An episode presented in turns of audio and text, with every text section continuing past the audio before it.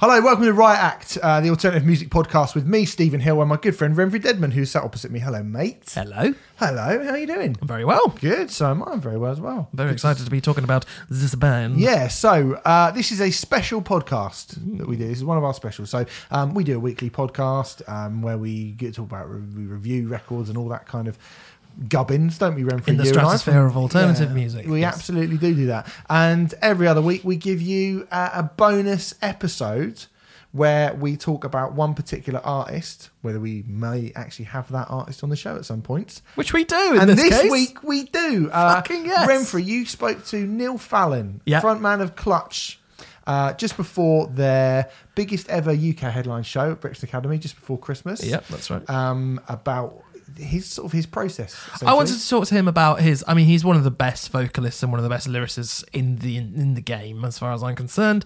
Um, so I just wanted to talk to him about his really quite unique uh, lyrical approach and style, and his approach to vocals and all that sort of thing, which you can listen to right about Right about now. So here is Remfry talking to Neil Fallon from Clutch. Stick around because after the interview, me and Remfry are going to pick our top five Neil Fallon performances ever for you to uh, disagree with. Yes, exactly. You can disagree with You us can go to on at Riot Act underscore, Underscore pod- podcast. underscore podcast on Twitter, and you can tell us what ignorant fucks we are. But for now, that's later. Here's Remfry talking to Neil Fallon. You join me in a very cold room. Uh, apologies for the temperature. Yeah, it's all right. Um, in uh, backstage at Brixton Aca- Academy, a very echoey room, and uh, I am sat opposite a. I hope you don't mind me saying so, sir, but a bit of a legend oh shucks. in vocal circles and in rock circles and so on and so forth. Mr. Neil Fallon of Clutch. well, thanks for having me. How are you? I'm well. Good. Thank you very much for your time. I really appreciate it. I'm not doing anything. Apart from playing a show later tonight. yeah, you know, the, the touring is, you know, uh, 90, 70 to 90 minutes of work and then the rest trying to figure out what to do with oneself. There's a famous, there's that famous quote, isn't there? Um, they don't pay me for the hour I'm on stage. They pay me for the 23 that I'm off. I can't remember who I don't said know it who now. said that. I've never heard that That's going to drive me crazy, but yeah, yeah. Um, no, I'm, I'm well aware of that. Um, so I wanted to start really by talking about. Um, really recently, I read a review in Kerrang actually, Mm. which surprised, and there was a question which surprised me somewhat. or The, the answer to the question, in that you said that you found your voice. You feel like you only found your your voice and your style quite recently. Uh, Mm. well, recently around 2000 kind of time. So we'd probably be talking Jam Room, Yeah. uh, Pure Rock Fury kind of time. Um, was there a breakthrough moment, um, or, or was it just a series of incremental steps towards you finding your voice? And what was it that changed around that time where you felt more comfortable in your skin? Um, well, I think I had to, to answer that. I have to go back up to you know the early early '90s, and to be quite honest, I never envisioned doing this for a living. Uh, it wasn't my childhood dream to be a frontman for a rock and roll band.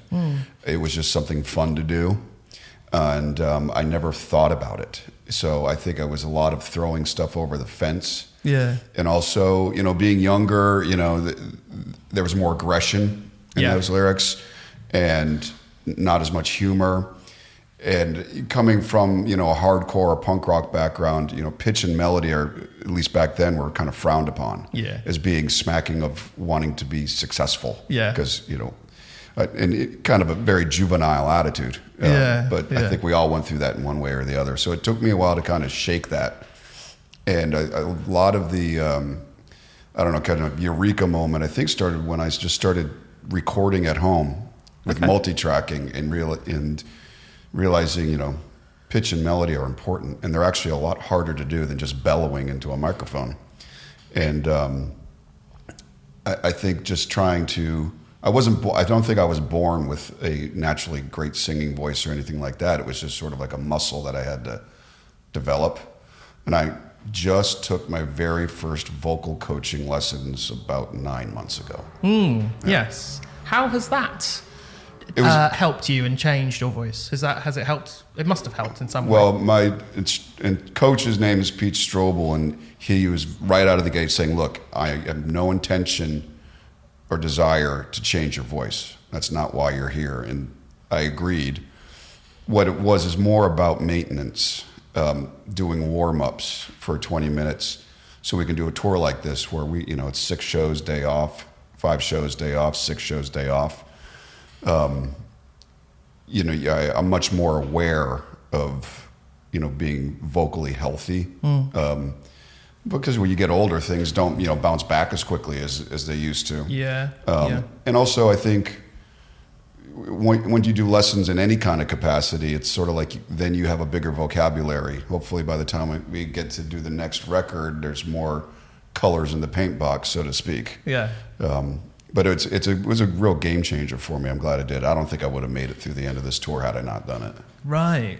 Is it is it, what um what spurred you on to go to a vocal coach? Was it was it just sort of you know the natural process of aging and going okay I need to start looking after myself now or I think a lot of it has to do with you know, this, particularly on the last couple records, I've been hitting notes that I never had before. okay Um, and then you can kind of paint yourself into a corner. With sure, you're in the studio, you can take a break, have a cup of tea, and the track again, and then you can edit the, everything together and get the best of the best. yeah But to do that live on stage, which is where our passion lies, yeah um, I I wanted to be able to pull that off. It's just the long and short of it. And um, like I said just a minute ago, trying to hit a long note kind of at the top of your range is much more demanding than just trying to sound like a monster.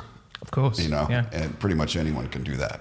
what are the tracks off of the last couple of records that are particularly um uh that present those challenges then Um, I think just on the last record, the two of them that come to mind, one would be Emily Dickinson. yep because there's that vocal break that's pretty up. It's about as that's about as high as I go, right um, and uh, it has an extended uh, vowel at the end of it. yeah And also Lorelei, and that's sort of the same deal. The, the the trick being like the chorus is is up there as well, but then the verse goes almost to the speaking voice that I have right now, and having to. The the key is having the vocals be relaxed yeah and not you know, not do it from the neck. Yeah. do it from the diaphragm. It's all about from the. Uh, I'm pointing to my stomach now, Yeah. but yeah, it's all about from the belly, isn't it? the the vocals should just kind of the vocal cords should just kind of be just the little the valve instead of the source, and um, you know I learned a lot too. This, you know, the science makes it interesting too. Yeah, yeah. Um, you've you've already referred back to the sort of early days and that sort of um, more more hardcore inflected sound that was on Transnational Speedway Leagues and all that sort of thing. Um, and I assume that style of singing, sort of or screaming or whatever you want to call it, sort of came out of growing up in DC and the hardcore scene and all that sort of thing. Um, was that something that directly uh, influenced you to a point that was constrictive to begin with? You sort of hinted that it was, but I, I think so. I mean, I, th- I think in two ways. One, um, if you come out of the box, you know, on turbo screaming at 10, then you don't really have anywhere to go. There's not a lot of room for dynamics. And also, um, you're kind of constricted, I think, lyrically. Um, aggression and anger that is it's exhausting. yeah, And uh, sure, when you're 19 years old, you have you can easily have a surplus of it yeah, but I, I couldn't muster that kind of emotion 27 years later. Yeah. I mean, I have, I have nothing to complain about. I, have, I have a pretty good gig here. And Yeah. I think also with pitch and melody, it makes it easier to tell a story. You, it's more engaging. But if you're just bellowing and barking, you don't have room for a plot arc. It's just pure emotion. I think it's a very primal thing. And sure, um, you listen to some hardcore punk bands. That's what I think the reaction is because it's it's an ancient biologic you know reaction to someone yelling. Yeah. that gets your adrenaline up. Yep. and it serves that purpose. But that's that's not my jam. Mm. The band do that really well in Clutch as well. I think I think the adrenaline comes from probably JP, like you know, um, but like I think um, yeah, it's almost as if you don't need to go down that route. Uh, you don't need to scream at people anymore. And plus, I think it makes it more Im- impactful when when you do go there. Yeah, it's more surprising. And I've always, you know, been of the opinion that, you know, some of the scariest songs and intimidating songs are just one person with an acoustic guitar. I agree. You know, like Townes Van Zandt, for example. You know, when I see a guy putting on, you know, corpse paint and having multiple stacks of Marshalls trying to look like the barbarian horde. Yep. Sure, that's got a lot of theater to it, but I don't find that nearly as terrifying as Skip James. I agree. Yeah, we, we talk about Scott Walker quite a bit on this podcast, and I, I think Scott Walker's one of the most terrifying artists ever. But mm. sonically, he's not. I suppose he's very unnerving, but he's not as sonically heavy as a I don't know a Dimmu Borgir or whatever. Sure. And don't get me wrong, I'm not dogging it. I just think that's just my personal, you know, of, you know, what I am attracted to. Yeah. You know, like the, the, Tom Waits and Nick Caves and, and Mark Yeah. Lanegans of the world. I think I love words and they, that fit the mood of the music. It's, a, it's a very delicate thing to do. Yeah. Um, but when it's done right, it's it's pretty haunting. Have you heard that new Mark Lanegan album with Duke Garwood? I have not. It's beautiful. I strongly recommend. That's. it. I have to thank my wife for introducing to him, me to him. Uh, you know, he, I was kind of late to that party, Right, Because right. that wasn't part of my world growing up. Yeah. Um, but now I've. It's just. It's cool. You know. It's just even you. In being in a band for these many years, there's still so much to discover. Yeah, yeah, It's an incredible record. I Oh. strongly, strongly recommend it. Um, I'm really glad you mentioned storytelling because I was going to um, ask you about storytelling. I feel like that is a really intrinsic part of what you do in Clutch. Mm. Um, and I think you're a very, very good storyteller. Um, and I was wondering if, where that came from. I, I understand that you grew up with a lot of folk music, and that was my um, that was what I thought it might come from. But where do you think that sto- that desire to tell stories comes from in Clutch songs? I, I think, sure. Oh, well, thank you for saying that. It's very kind. Uh, my parents' record collection was very typical of their generation. A lot of Dylan, Emmylou Harris, Beatles.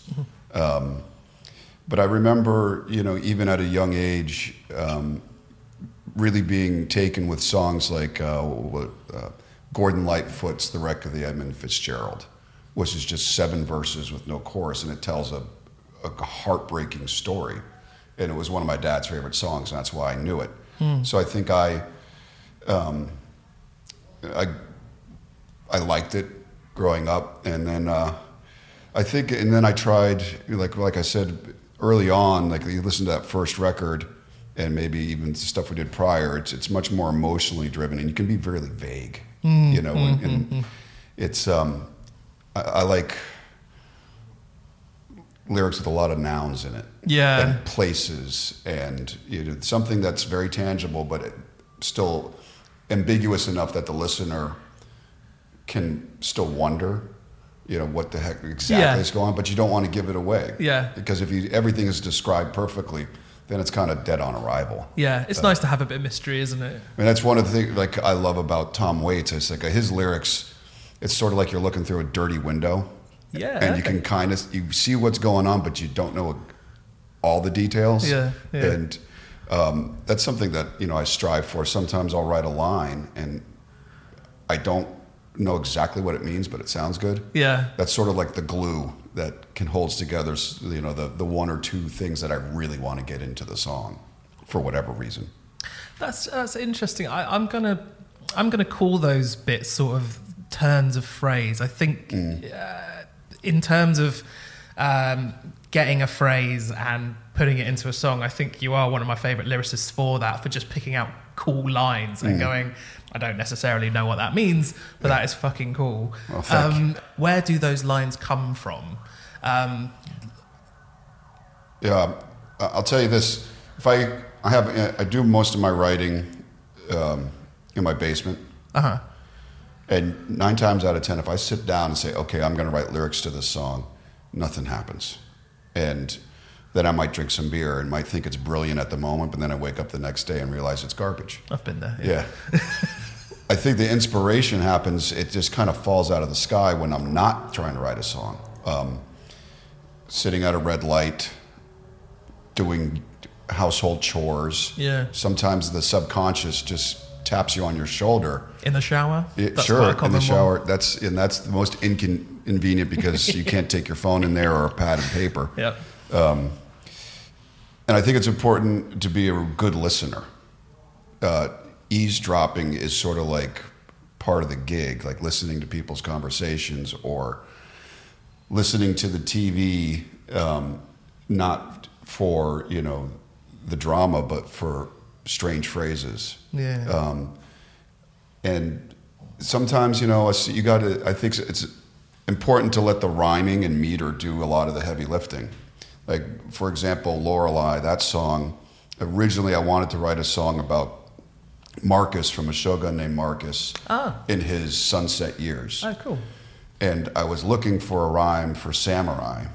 And I have a rhyming dictionary, which I, there's no shame in that. It's just a tool. Absolutely not. Um, and I saw Lorelei, and I said, I kind of know what that is, so I looked it up. And then I realized that that character was much more fitting to the mood of the song. You know, Marcus is sort of a comical figure, Yeah. but the the atmosphere of that song is there's no comedy in it. Yeah. So then it was like, okay, this is. Then it all kind of just fell immediately together.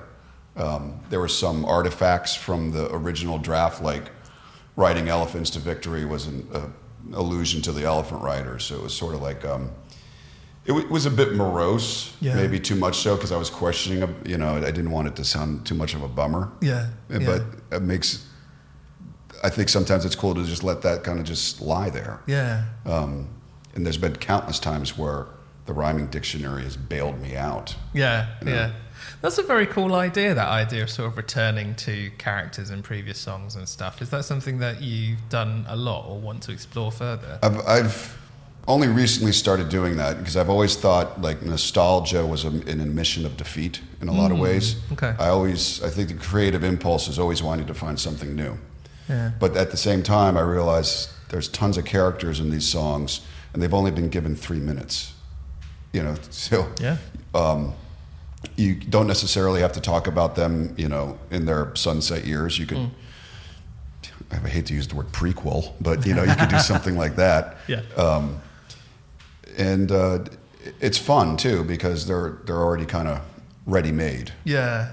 And also, surely, you know, 20 year old Neil Fallon might have a different perspective on Marcus than 40 year old Neil Fallon might. Do you know what I mean? Like, Oh, for sure. so I would have thought. I mean, I and an example of that would be um, on psychic warfare. There's uh, X-ray visions and Firebirds, which I always Yep. considered parts one and two. Yeah. And then In Walks Barbarella is part three.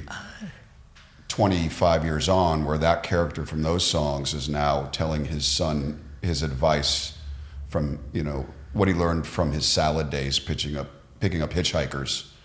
And I would have never written that 25 years ago because the idea of fatherhood was just completely alien to me. But Yeah. here I am, Yeah. and it's been one of the most creatively um, lucrative things I, that I and I never expected it to be. So I thought becoming a father was going to be your creative dead end, Hmm. yeah, because that's you're, now you're supposed to just sit in the armchair, you know. Yeah, yeah. But when you're when you're tasked with explaining how the universe works to someone, it forces you to think in ways that you never would have otherwise, and that's that's great for lyric writing. Yeah, fantastic. I love that idea of um, themes going through the albums and stuff like that. I think something that you return to a lot is almost a sort of. You were just saying that almost like a 50s sci-fi B movie kind of vibe, or, or conspiracy theories or stuff like that. Is that um, is that simply because those are themes that you're interested in that you want to write about, or is is, is there an idea to have an arc over Clutch's d- entire discography? Do you ever consider that when you're writing? No, um, I mean, I guess it, if there is any kind of arc, it's just a reflection of my personal interests. I mean, I love Well, science fiction, Yeah. um, and uh, I'm always a little wary of trying to make it too academic. Um, very few. I mean, if you take the idea of a concept record, I think very few of them work hmm. because the songs become subordinate hmm. to this overarching thing. They're it it has to be loose. For example, I think the perfect example is like Dark Side of the Moon is a vaguely conceptual record where every song was about one thing mm-hmm. and it works brilliantly. Mm-hmm. And then Roger Waters' Radio K.A.O.S., it was like, okay, this is a play, this is a soundtrack to a play that doesn't exist. Mm-hmm. Um, I think it's, um, you know, there's some examples that it, it, it does work, but I think the song should always take priority. Yeah. Each individual song. And if it happens to have a theme, great, but don't force it. Yeah, absolutely. Yeah, okay. Um, I feel like there are areas that you will go into as a lyricist that others wouldn't even dare to go into. So, for example, writing a song which is basically a recipe for crab cakes. I have not seen that before ever, Yeah. you know, etc. etc. Is there a desire within you to constantly strive for something different? And do you think that's been part of Clutch's longevity, uh, making it interesting for you at least? I, I think so. It has to be interesting to me. You know, uh, otherwise it's disingenuous. Yeah. You got to write for yourself. You got to write music for yourself and the, your friends, and by extension, fans are a type of friend. You, Yeah. you may not have met them, but they, they like they like your music, and that's yeah, an yeah. extension of yourself. Uh, but that always started with just being yourself. Hmm. Um, and uh, what was it? I kind of I went on a just, tangent there. Um, um, is that um, part of? Do you do you strive to find new Oh, new yeah. ways of doing things as opposed to the you know? For sure, I, I like to look at when I finish a draft and I look at it on paper without music. Yeah. I think sometimes that's a good test. Like that word shouldn't be in a rock song. Yeah. that's exactly why I want to put it in there. Right. Right. In that case, in the Hot Bottom Feeder, that was just a, uh, the child of desperation. We had an extra day at the studio. Oh right. Okay. We threw together this song in a day, and I suddenly had to come up with lyrics then. Right. And just on a side note, it, and it's kind of interesting, that was a recipe that I was taught uh, while you worked at a seafood market when I was a teenager. And I tracked it, and Vance Powell, who uh, recorded the record, said, I have something to tell you. I was going to tell you beforehand, but I didn't want to bug you out. He also records Seasick Steve. Oh yeah. Wow. And he said he was in the same predicament. He had an extra day, and so he wrote a, a song and um, did his biscuit recipe. right. And oddly enough, he used the phrase biscuit cutter in his song as well. Right. And I just thought it was so outstanding that, you know, the same producer recorded two different artists that haven't met that were both in the same situation and they both arrived at biscuit cutter. it's just so im- improbable. But I think so. So those lyrics were effectively written in one day. Yep. Wow. That's very impressive, sir. You know, sometimes, you know, those the be- the songs that seem to have the most longevity are the ones that write themselves really quickly. Mm-hmm. The ones that are real problem childs, Mm. they kind of they don't get played as much. Mm. Um, the best songs just write themselves, Mm. and there's been times when we we may like a riff, but it's just not happening. Yeah. you know. It- Yeah. and maybe save it for a rainy day, I guess. Yeah, yeah, yeah, yeah. There's a. Um, I've always. Uh, uh, I know at the time when it was recorded, it was sort of a throwaway moment for you, but I've always really loved the performance and delivery on um, "Careful with That Mic," and I know that um, it was sort of. Uh, mocking, taking the piss out of the um, uh, rap rock that was going Sure. on at the time. Yeah. I was just curious if there's anything these days that aggravates you in terms of vocals. Um, is there things that lots of people are doing which just grinds your gears in the modern world? Um, In any You, genre? using you know auto tune and vocoder, you hear it a lot more on R and B. Um, You know, as an effect. It's creeping into rock and pop. Yeah, and I've I've I've heard it, Mm. and uh, I hate it. Mm, I'm with you. And I, for a number of reasons. One, I think it's making people, um, it's making their ear, their ability to understand pitch, it's atrophying their ability because everything is right where it needs to be. Mm. And honestly, perfection is boring. Yeah, I agree. I think imperfect, that's where the beauty happens. You know, most, you know, take for example Frank Sinatra. I mean, I'm not a huge fan, but he, his pitch was terrible. And Yep. that's why people liked it. Yep. Um, it, it created an emotion. Yep. And um, also, I think, you know, uh, what really grinds my gears, to use your phrase, I'm going to start using that more often. I like it. Um, bands playing to backing tracks live on stage. You're singing from my hymn sheet to give you another phrase to use. Uh, I don't think, and it, I don't know. If, and here's the thing that I think it um, gets my hackles up to use another one. Uh, even more is I don't even know if this generation cares. oh, I couldn't agree with you more. Yeah, yeah, yeah. You know, and I see these bands go on and they just basically do a karaoke, and there's vocal tracks in the back. There's other guitars. There's things happening coming out of the PA that aren't on stage. Yeah. And uh, there's a word for that. That's called a lie. Yes, yes. Well, it's certainly well, it's certainly not live music, is it? No.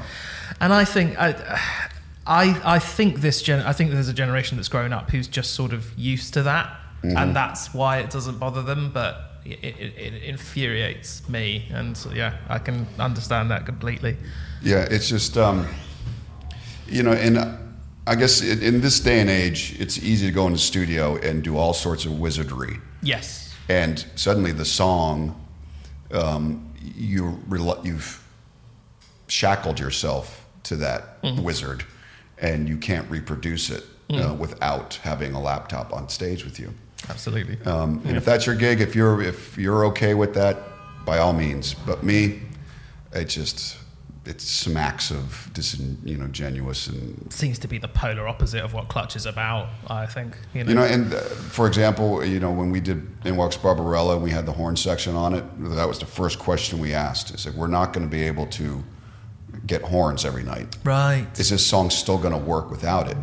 And it does. Yeah. Yeah. Um, but never once did the idea of playing to canned horns come Yeah. up. We will. It, we're not going down that way. Yeah, yeah, yeah, yeah. Well, finally, I just want to wrap up by asking if um, there is one particular song or one particular verse or anything which you, if you look back at all 12 Clutch records, that you're particularly proud of or where you went, I really nailed it there, Mm-hmm. or, or anything like that, you know? Um, well, you know, um, everyone's their own biggest critic, and I'm no different. Um, Okay. I think, to me, the self-titled record. There's, you know, I I know personally I can sing circles around those performances because that, but that record I think is what set us off on the trajectory that we're on now. Absolutely. we made a there was a fork in the road, and we decided to go a different direction. We lost a lot of cl- clutch fans. Yeah. You know, eh, but you know what? We gained a whole lot more. Yeah. Um, but the pentatonic blues uh, forms and more classic rock, you know, and we grew up listening to that. It was much more sincere and natural for us to play that way, and that's when I think the lyric writing style that I developed. That's kind of when it started. Um, you know, Big News One, I think was such a or Space Grass, it was such a strange thing, but it, it opened the doors Yeah. to, to the place that we are now. Yeah, I completely agree. Um, Neil Fallon, thank you so much for your time. Hey, my pleasure. Thank you. All right, hooray, Remfry! You spoke to Neil Fallon, you lucky bastard. Yeah, I was meant to do that. Yeah, but you I were mean, ill, I weren't was you? Really, really ill. It takes a lot for me to not want to speak to Neil Fallon, but you know, I- what a fascinating gentleman. It was fucking great. I'm not going to lie. It was a lot of fun. well, good. I'm really happy for you. I, I'm happy with the result that we got as a There podcast. So yeah. before the interview, we said um, we're going to close this special up by chatting about our top five favourite Neil Fallon performances. So this, just to be clear, it's not our favourite Clutch songs per se. No, no. but it's actually to do with Neil Fallon um, and his his actual performance on those tracks. yeah, specifically what he's done and what he brings. I mean, he brings so much to, to. I think we should just start off by saying there's a lot of bands who try to emulate Clutch, Yep. aren't there? Fucking loads. Loads. Like there's there's entire scenes that have sprung up effectively trying to emulate Clutch, Mm-hmm. and none of them managed to reach it. And I think a large part of the reason, not wholly, but I think a large part of that is because no one is as cool as Neil Fallon. how unique is Neil Fallon? It's Or true. unique, So what was your criteria for when you were picking these songs? Then Brr, uh, uh, uh, do I like them and why do I like them? Yeah. I, I mean, uh, uh, yeah, just like just just just moments. I mean, we should we, we should also say that like we could have picked thirty or forty. yeah, we had a right old time. uh, trying to yeah, just trying to, narrow narrow, it down. And we um, tried to deliberately not pick the same song twice, so we actually know Yeah. each other's list. Yeah.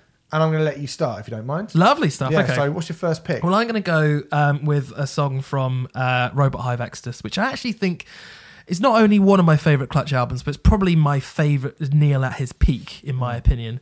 Um, and I love the track Burning Beard, which is the second song on the record. Yeah.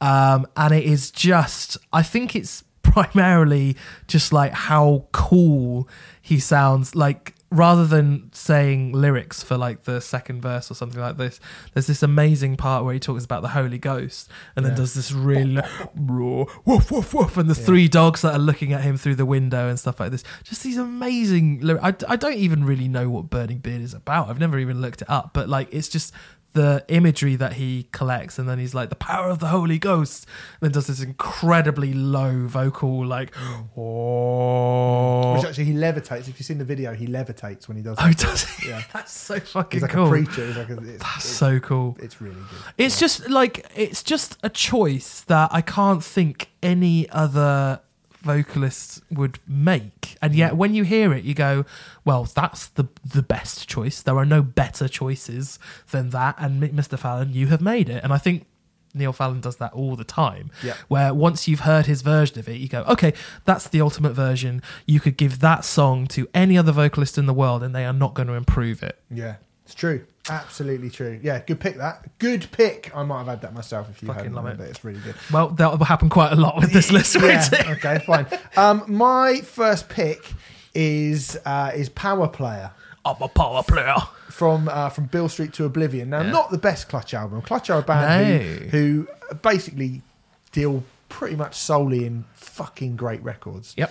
But um, I'd say from Beale Street was the first kind of dip post kind of uh, Robot Hive Exodus, which is a You know full well we disagree album. on this, but we're not going to get into it now. yeah, yeah, yeah. Um, and uh, I thought from Beale Street was a bit of a dip. Obviously, it's got um, Electric Worry on it, which has Yeah. become like an absolute anthem of theirs. They did a couple of records in a row, which was super, super bluesy, Yeah. and uh, quite a lot of the the uh, I suppose people coming from the metal scene just w- just weren't as into them as Yeah, as like Strange. Cousins for me is the one where I'm really not that into it. It's Yeah. the only one.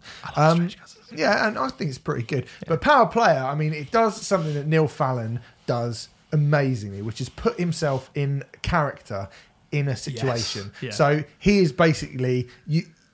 You listen to it, and you you never think for a second Neil Fallon is writing this from Neil Fallon's point Not of view. in a million years. It mate. is written from an obnoxious rich Yeah. person on an aeroplane. Yeah, yeah, yeah. Um, I'm a power player. I'm a power Yeah. player, and the way he delivers those lines with almost like. You know when you sort of take the piss out of someone, Yeah. When you're when they're like when they think they're really cool, and you kind of go, "Woo, woo, I'm really cool." He almost sings this song like, "Oh, well, I'm a power player. I'm a power like, like I'm not giving you attitude. I just want another drink." And it's almost like it's like it's so you you can see it. You can see Neil Fallon playing this dude sat in an aeroplane, kicking off and Yeah. being just an obnoxious prick.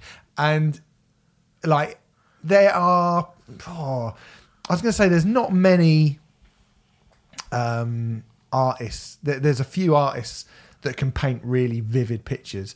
I'm not sure there's many artists who can paint like Nick Cave's one of them. Yeah. uh, who can paint a picture of a place and it be really, really evocative, Very vivid. and yeah, Yeah. really, really vivid. And you know, uh, you know, people can make can write really poetic lyrics and they can write really beautiful lyrics and they can write things where you go, like, what does that mean? And that's really, and then you go, oh yeah, yeah, yeah. But not many people can convincingly write a scene and it be like that's the scene and it be completely believable Yep. uh, but clearly you know ridiculous You can well. picture every single detail of Yeah, where he is and what he's doing on that Yeah. song. It's fucking great. so good so great so anyway yeah that is my first one uh, power player Um, a pick which is probably going to be quite obvious, and I think it would be uh, absolutely astronomical if this wasn't on anyone's list in terms of an amazing Neil Fallon performance. But um, careful with that mic from Pure Rock Fury. yeah Um, just this idea that this song came from. Uh, Limp Bizkit. a yeah, Limp Bizkit, basically. So effectively, it's Neil Fallon just like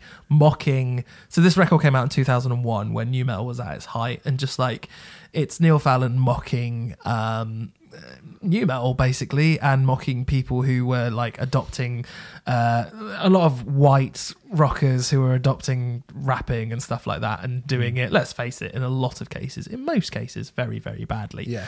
Um, and like this song came about basically as a joke, and Neil Fallon didn't want it on the record. It, like the other members of Clutch had to, because he was just like, it's just a fuck about basically. Mm. The other members of the band had to convince him to put it on, which is amazing. Startling when you think about that yeah. now. I mean, it's so unbelievable. This It's- performance. It would be the pick, I think. It's incredible the the speed and the flow and the rhythm Hmm. with which he spits out these rhymes. that was the whitest thing, um, but the, the the way that he it, it- it's it's unbelievable. And if you actually sit down and look at the lyric sheet, the stuff that he's saying is Yeah. fucking hilarious as well. Like. Um, uh, your style's like garbage cans meant to be taken out on a weekly basis and stuff Yeah. stuff like this, you know. And it's so poignant and so I love this bit where he talks about um, this is really good ice cream. Do you want some of it? Oh my bad, I didn't know you were lactose intolerant. It's like what the fuck? Yeah. It's just it's just but the, they're spat out so quickly and so clearly and concisely.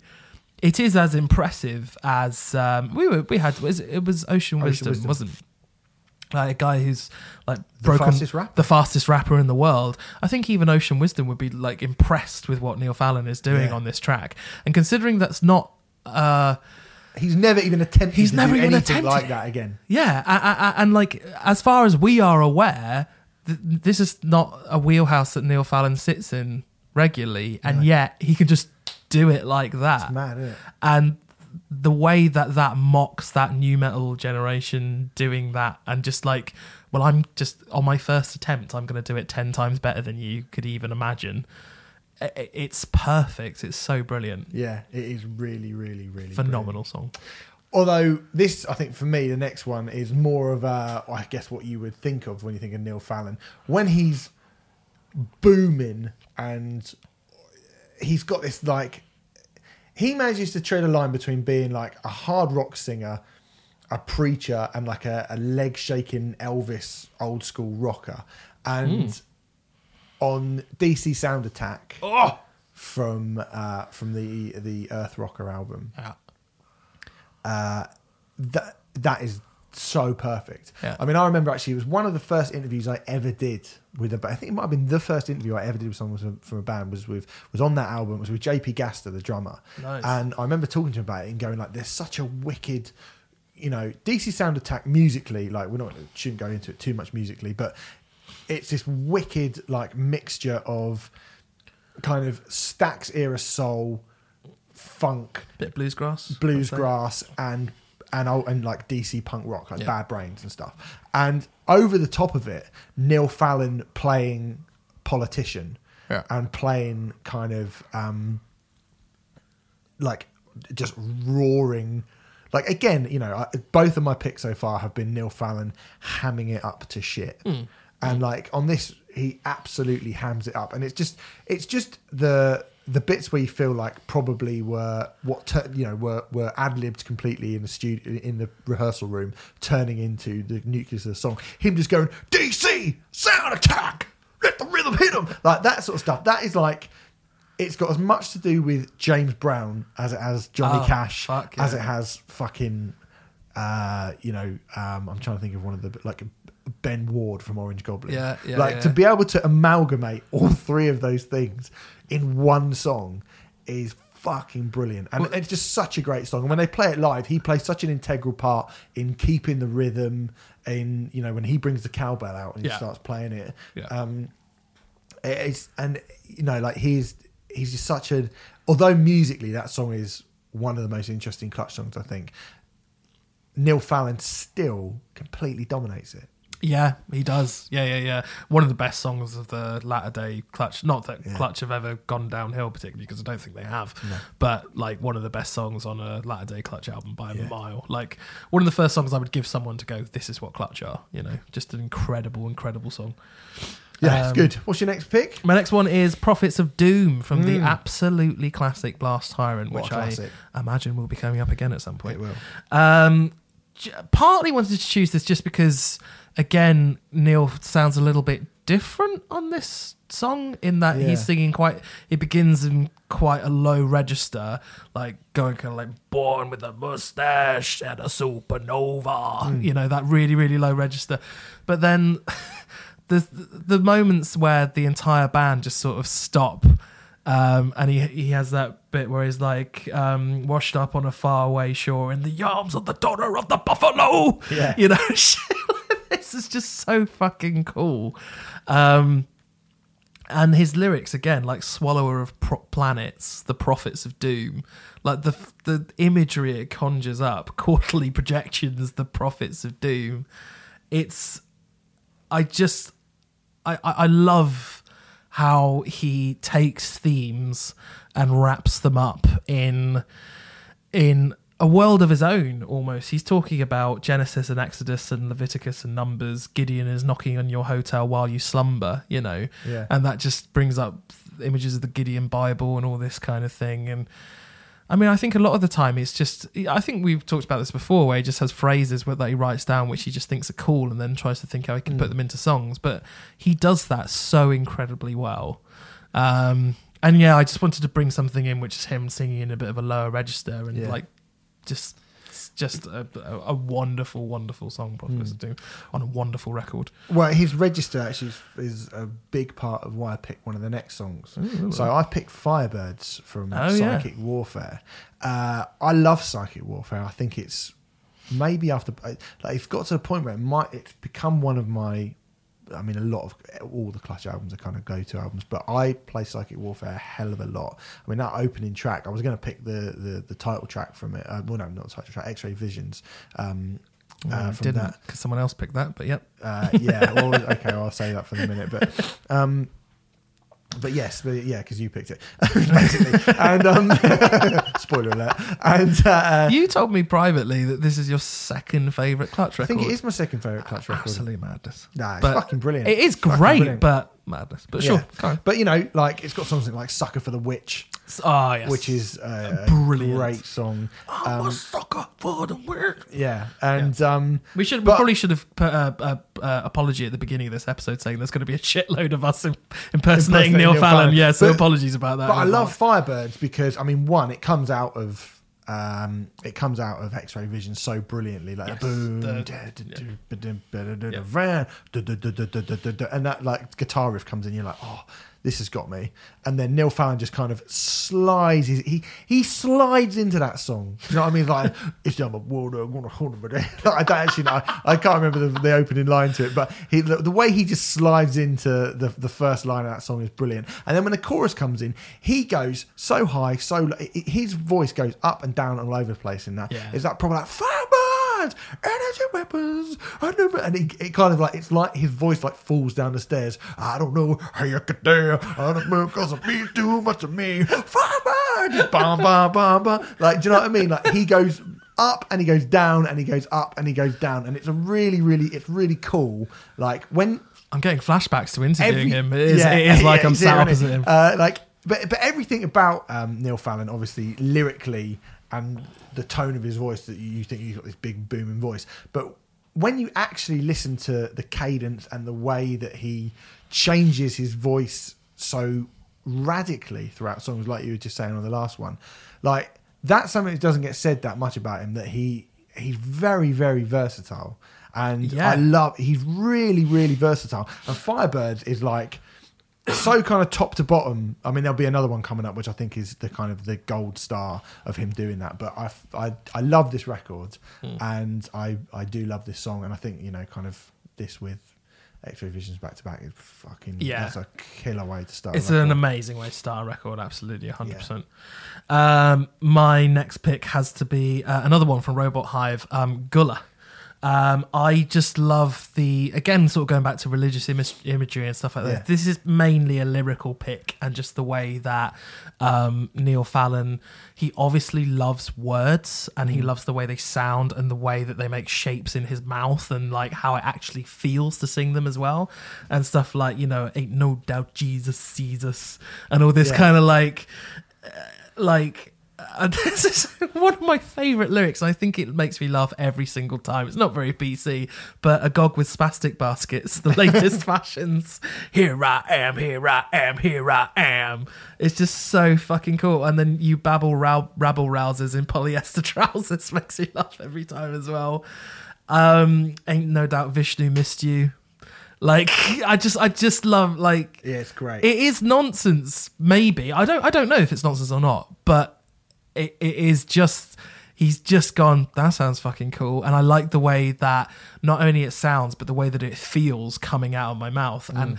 i feel so cool. Well i don't know if that's how he feels but like it feels so cool to sing it that Yeah. it's like inevitably you're going to look cool as fuck doing it you know um and yeah just playing around with all these words and stuff i think that's something which a lot of lyricists don't actually think about it's enough true. just how cool stuff sounds and Gullah is just full of that it's him like and him Keith, Buck, him and Keith Buckley. Do Keith that. Buckley's Keith another Buckley's brilliant one. one that. Does that so so brilliantly. Yeah. Yeah. So um, I'm going to stick on the kind of um, the changing of Neil Fallon's voice within songs because my next pick is from Pure Rock Fury. Open up the border. yes which is an absolutely killer song, and he starts really, really down low. And when I first heard it, I was convinced. So it's the, it's the uh, anti-brexit song isn't it yeah, Open Up yeah. the Border. Um, so on first listen, like I remember hearing this when I'd never seen Clutch live, and I thought, I wonder who's doing that backing vocal. oh right and you go and see Clutch, and there's one microphone on stage. It's Yeah. like they don't have it. Neil Fallon does It is, everything. yeah, yeah. Like he does everything, and I've seen him play this song a couple of times, and he does. He can do that. Open it up, open, it, up, open, it up. Living for the trade. Yeah, and it's just, uh, it's just the way that. I mean, there's so much about this song which is brilliant. There's that which is amazing, Yeah. and I was like, that has to be two different people. His voice changes so much just in that chorus. That has to be two different people, and then you find out it's not. You're like, my god, that's really, really impressive.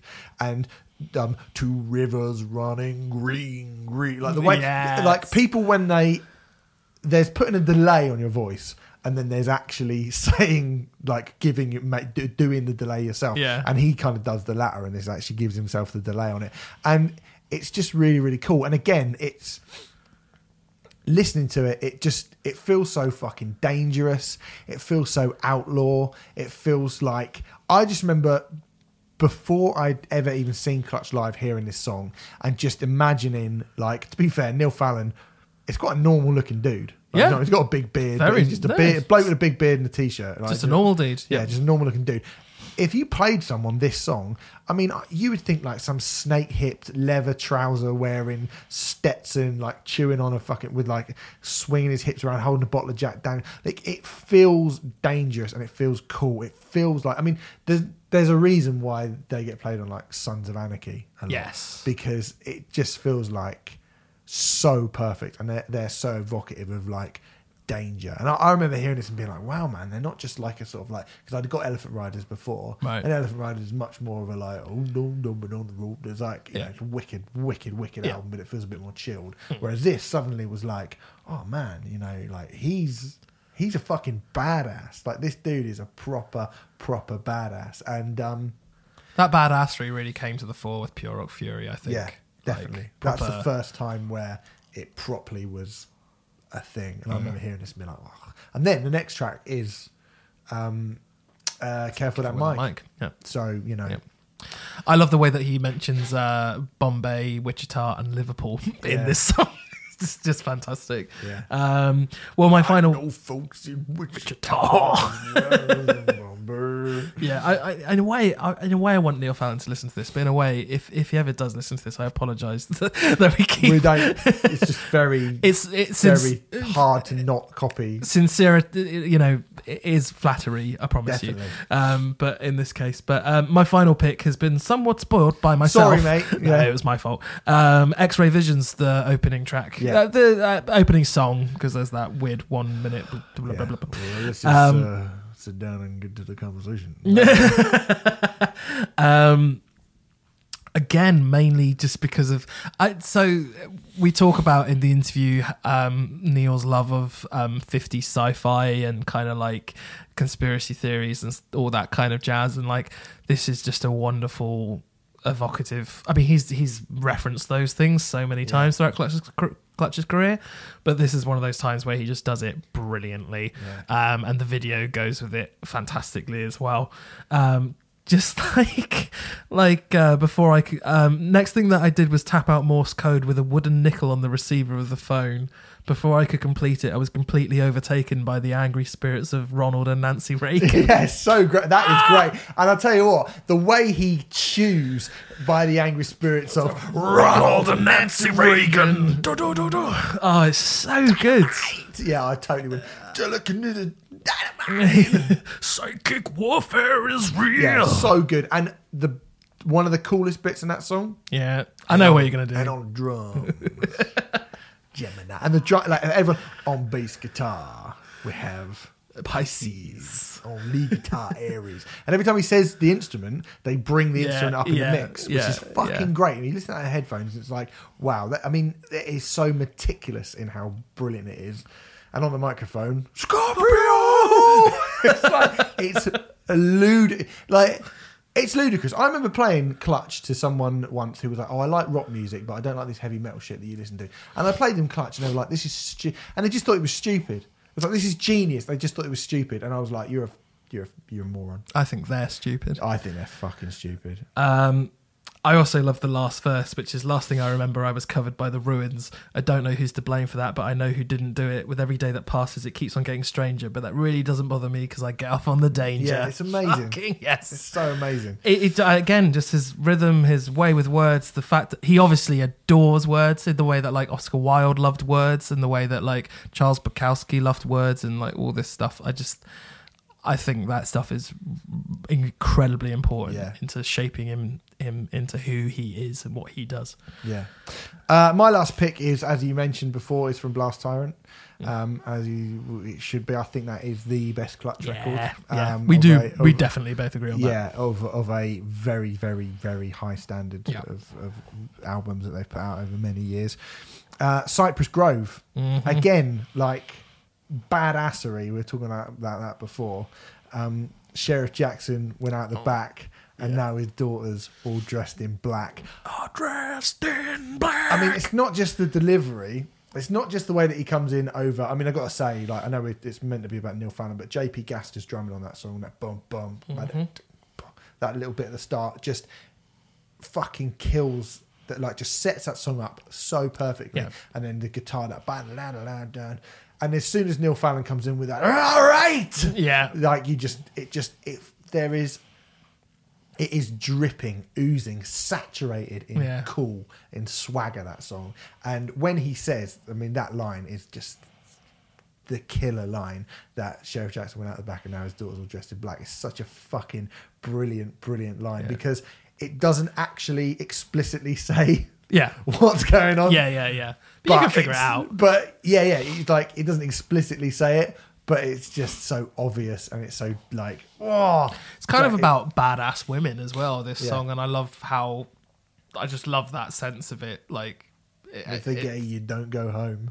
Exactly. Yeah. Yeah. yeah, It's just it's one of the best songs on one of their best albums, isn't it? Cypress Grove. It's fucking incredible. Fucking brilliant. So there you go. That's our top five. Just a little quick rundown of uh, of our love and a few impressions. Of yeah. Neil- of Apo- apolo- apologies, Mr. Fallon. I do apologize. But um, I hope you've enjoyed this special. Yeah, Uh, let us know what songs we have missed because we've missed fucking loads. yeah, we only have there are five. Too on, we're not many. Being, don't be ridiculous. Uh, Like but yeah, that. we'd love to know what you think as well. Yeah, um, so for sure. So find us at Riot Act Riot unders- Act underscore At pod- Riot Act at underscore- Riot Act underscore podcast. Fuck's sake. just type in Riot Act Just into so this. Uh, should come up, and uh, we'll be back at the on Friday with a normal show, and we'll be back with more specials coming from the likes of Parkway Drive, Devin Townsend.